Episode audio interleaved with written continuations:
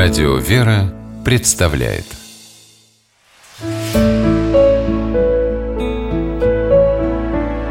Пересказки. Золотой мост. По мотивам молдавской народной сказки. Жили-были когда-то два царя, два двоюродных брата.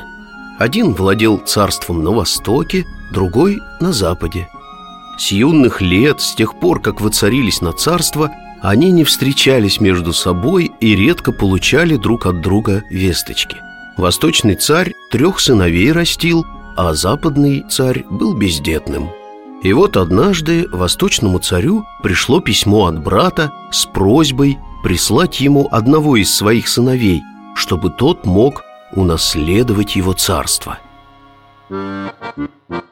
«Я, отец, хочу наследовать трон дяди», — сказал старший сын. Отправился царевич в дальний путь. Долго ехал он по лесам и равнинам, по холмам и пустыням и встретил на своем пути мост из чистого золота. «Надо бы мне отрезать от этого моста кусочек золота», — решил царевич. Соскочил он с коня, достал саблю, отхватил от перил моста кусок золота и спрятал за пазуху. Вдруг золотой мост, который был сделан с великой точностью, закачался и стал крениться в сторону. Откуда ни возьмись появился старик, хозяин моста, и сказал «Эй, добрый молодец, ты зачем мой мост ломаешь? Ни одному тебе он нужен, а всем. Никогда теперь тебе не попасть в западное царство, поворачивай обратно». Пришлось старшему царевичу домой возвратиться.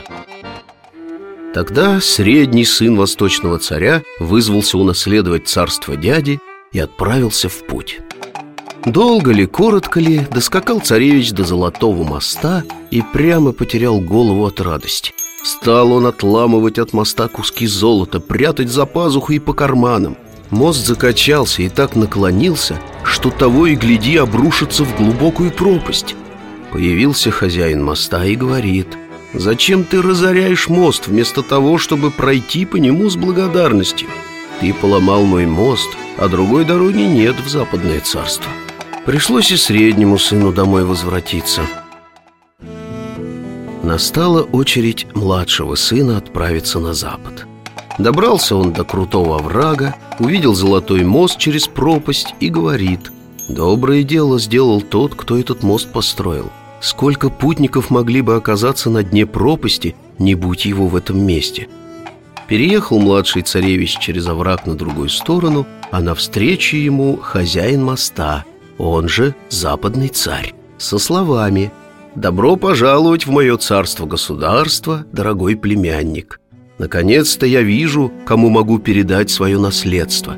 Ведь я нарочно велел построить перед въездом в западное царство этот золотой мост, по которому может проехать только человек честный, бескорыстный и думающий о других. Вот бы каждый правитель проходил такую проверку золотым мостом.